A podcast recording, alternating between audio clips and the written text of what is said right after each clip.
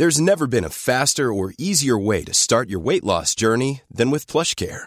PlushCare accepts most insurance plans and gives you online access to board-certified physicians who can prescribe FDA-approved weight loss medications like Wigovi and Zepbound for those who qualify. Take charge of your health and speak with a board-certified physician about a weight loss plan that's right for you.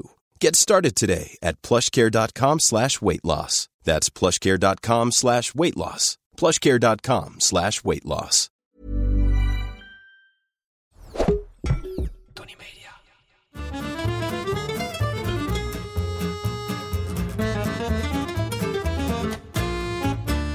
Ik ben Julius Jaspers en ik ben meer dan dol op eten. Iedere week pak ik één product uit mijn voorraadkast en zal jullie daar alles over vertellen. Vandaag is dat kaas. Heb tot mijn twintigste geen hap kaas gegeten. Een tosti hamkaas daar gelaten. Kaas is bedorven waar, riep ik altijd. Een plakje jonge kaas op een witte boterham ging nog net. Maar alles ouder dan belegen, wat nog maar riekte naar Franse kaas, was verboden terrein. Volgens mijn moeder kwam deze aversie doordat ik als baby hele punten brie in mijn mond stak. Terwijl ik in mijn hangmatje achter in de auto lag te wachten tot mijn ouders ergens in Frankrijk waren uitgeluncht. Toen ik mijn eerste stap op het culinaire pad zette, vond ik kaas wel enorm interessant en wilde er alles van weten. Maar eten? No way. Toen mijn vader notabene een kaasrestaurant begon, werd het tijd om mijn smaakpalet hernieuwd aan kaas te laten wennen. Mijn eerste kaas was een Brebis de Gaba, een schapenkaas uit de Pyreneeën en die at ik bij Alain Dutournier, toen nog in Autru-Gascon in Parijs. Super lekker en het begin van een lange tocht door kaasland. Nu, 40 jaar later, eet ik graag kaas. Het liefst na een mooie maaltijd en graag in plaats van een dessert. Kaas met zoet is niet mijn ding, dus geen jams en chutneys en ook vruchten en noten ben ik niet dol op in combinatie met kaas. Mooie kaas op kamertemperatuur met stokbrood en boter. Voor velen trouwens een doodzonde die boter, maar voor mij een must. Geitenkaas eet pas sinds een jaar of tien. Blauw komt er nog altijd niet in. En kaas met truffel al helemaal niet. Het is me wat allemaal. Kaas bestaat al duizenden jaren. Een van de theorieën is dat kaas 6000 jaar geleden door nomaden werd bewaard in zakken gemaakt van koeien en varkensmagen. Door het rijzen en het schudden in die maagzakken en het daardoor loskomen van de maagwand enzymen zou de zure melk veranderen in een vast en in een vloeibaar deel. In Polen zijn bewijzen gevonden dat daar 7000 jaar geleden al kaas werd gemaakt. En in Nederland vinden wij de oudste bewijzen rond 80 voor Christus. Maar waarom Nederland bekend staat als kaasland en Polen niet, ik heb geen idee. Julius Caesar had het er in 57 voor Christus al over dat vooral de Germanen constant aan de kaas zaten. Nederland is in de Gouden Eeuw, vanaf 1600, als kaasland pas echt bekend geworden. Waar kaas eerst alleen op boerderijen werd gemaakt, heeft zich dat in de loop der eeuwen verplaatst naar voornamelijk fabrieken.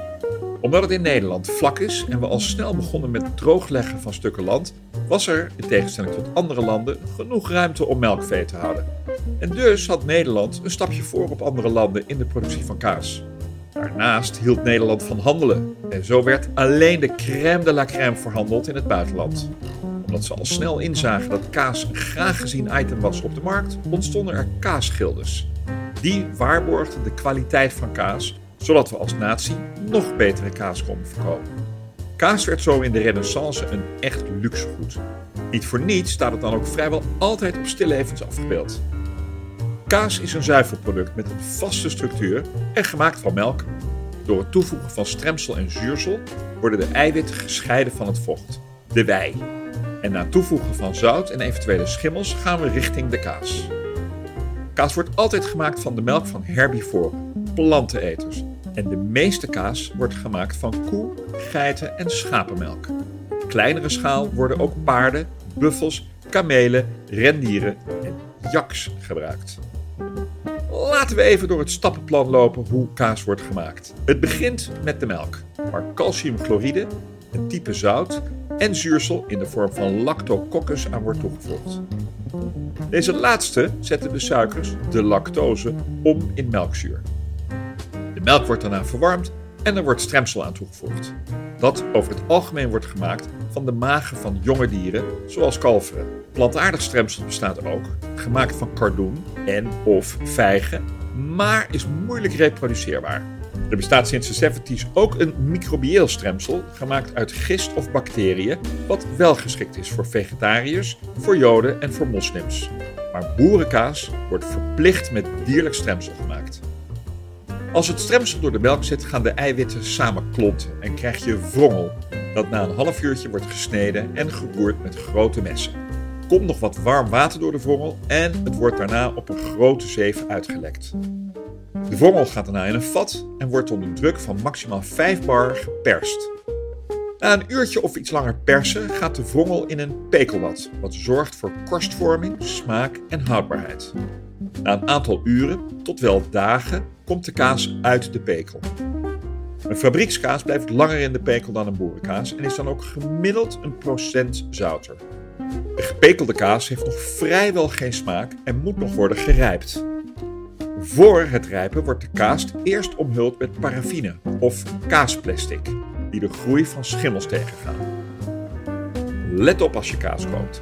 Zitten er kleine gaatjes of belletjes in de kaas, dan heeft je kaas nul smaak. Dat komt omdat deze kazen waarschijnlijk meteen vacuüm verpakt zijn, waardoor er geen goede bacteriën en gassen bij zijn gekomen die de smaak van je kaas bepalen. Koop sowieso, als je het je financieel kunt veroorloven, altijd kaas bij de kaasboer. De hamvraag deze week komt van Druivensuiker 11. Beste Julius, zodra je een kaasplank samenstelt, waar moet je qua smaakopbouw dan op letten? Nou, druivensuiker, wat mij betreft is een klein rondje langs de gasten voor wie je dat doet altijd het allerbelangrijkste. Vindt iedereen alles lekker? Zoals je hoorde, voor mij hoef je geen truffelkaas en al helemaal geen blauwe kaas te kopen. Wie vindt wat eh, vooral niet lekker? En vervolgens zou ik wat verschillende kazen uitzoeken wat betreft de hardheid en de smaak. Zodat je van lichte smaken kunt gaan naar hele heftige smaken. Succes! De rijping van de Nederlandse kazen duurt minimaal 4 weken tot wel een jaar. Zelfs nog wel langer. Jonge kaas is 4 weken oud. Jong belegen 10 weken. Belegen is het tot een week of 18 en extra belegen tot 7 maanden. Oude kaas is 10 tot 12 maanden oud en daarna noem je eigenlijk alles overjarig. Tijdens het rijpen moet de kaas regelmatig worden gedraaid, zodat het vocht en het zout zich egaal door de kaas verspreiden. Van 10 liter melk maak je gemiddeld 1 kilo kaas. En er zijn in principe twee soorten kaas. Kaas gemaakt van gepasteuriseerde melk en rauwmelkse kaas. Het merendeel van de Nederlandse kazen is gepasteuriseerd, of in ieder geval gemaakt met warme melk. De rauwmelkse kaas kan de Listeria-bacterie bevatten, niet geheel ongevaarlijk voor zwangere vrouwen. Koeienkaas is van nature geel van kleur door het in melkvet aanwezige carotene, maar wordt toch met annatto, Surinaamse kleurstof van de zaden van de Orleaanboom, bijgekleurd om altijd dezelfde kleur te hebben. Geitenkaas is altijd wit, omdat geiten het caroteen meteen omzetten in vitamine A.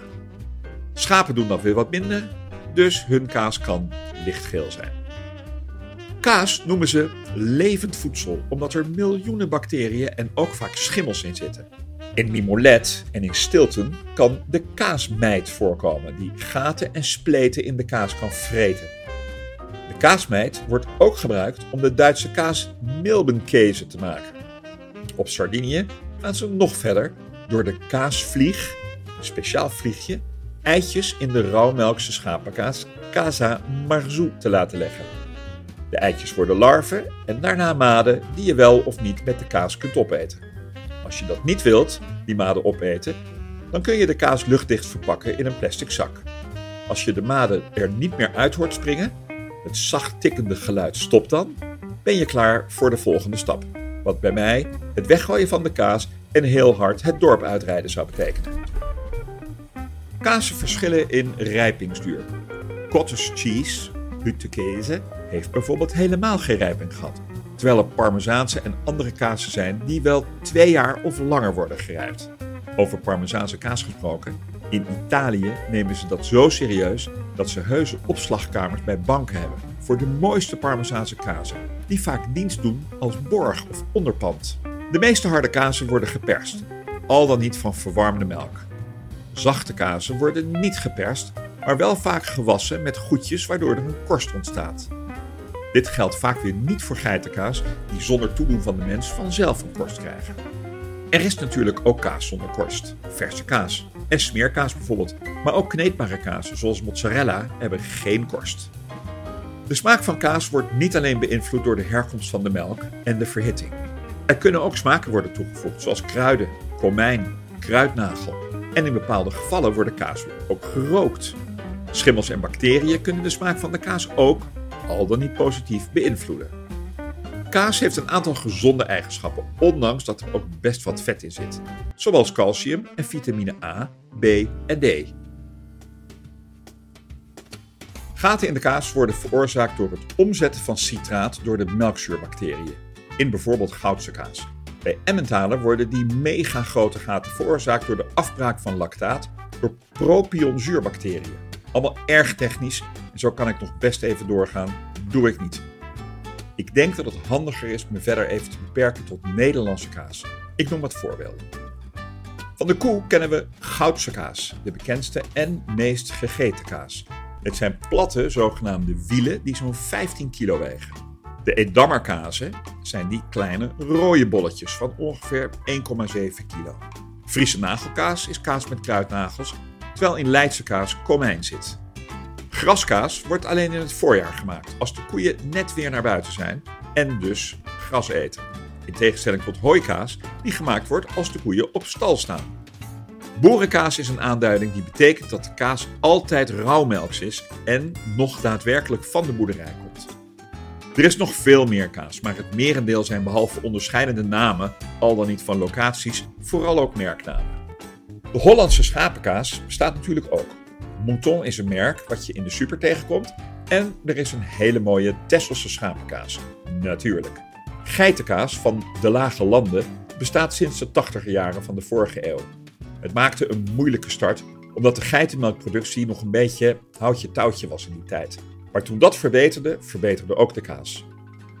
Hollandse geitenkaas heeft nu een eigen BGA, beschermde geografische aanduiding, om de kwaliteit te waarborgen. Gemiddeld eten we per persoon 17 kilo kaas per jaar. Maar in Nederland maken we zo'n 700 miljoen kilo kaas, waarvan 500 miljoen kilo wordt geëxporteerd voornamelijk naar Duitsland, goed voor 200 miljoen kilo, België, 60 miljoen en gek genoeg ook naar Frankrijk, helemaal niet lullig met 50 miljoen kilo. Op mijn website vind je zat recepten met kaas, zoals kaassausen, kaasfondues. Maar wil je nu iets maken met Hollandse kaas, maak dan mijn superlekkere en vooral makkelijke kaasbroodjes. Klik op de link in de beschrijving van deze aflevering voor het recept. Dat was hem over kaas. En dan vooral over Nederlandse kaas. Buitenlandse kaas, daar kom ik nog wel een keer op terug. Zeker niet alles, maar best wel wat. Wil je meer weten over iets in je voorraadkast? Stuur me dan een berichtje via Instagram. Of ik weet het al, of ik zoek het voor je uit, maar ik geef altijd antwoord. De volgende keer heb ik het over sesam. Dag! Ever catch yourself eating the same flavorless dinner three days in a row? Dreaming of something better? Well, HelloFresh is your guilt-free dream come true, baby. It's me, Kiki Palmer. Let's wake up those taste buds with hot, juicy pecan-crusted chicken or garlic butter shrimp scampi. Mm. Hello Fresh. Stop dreaming of all the delicious possibilities and dig in at HelloFresh.com. Let's get this dinner party started.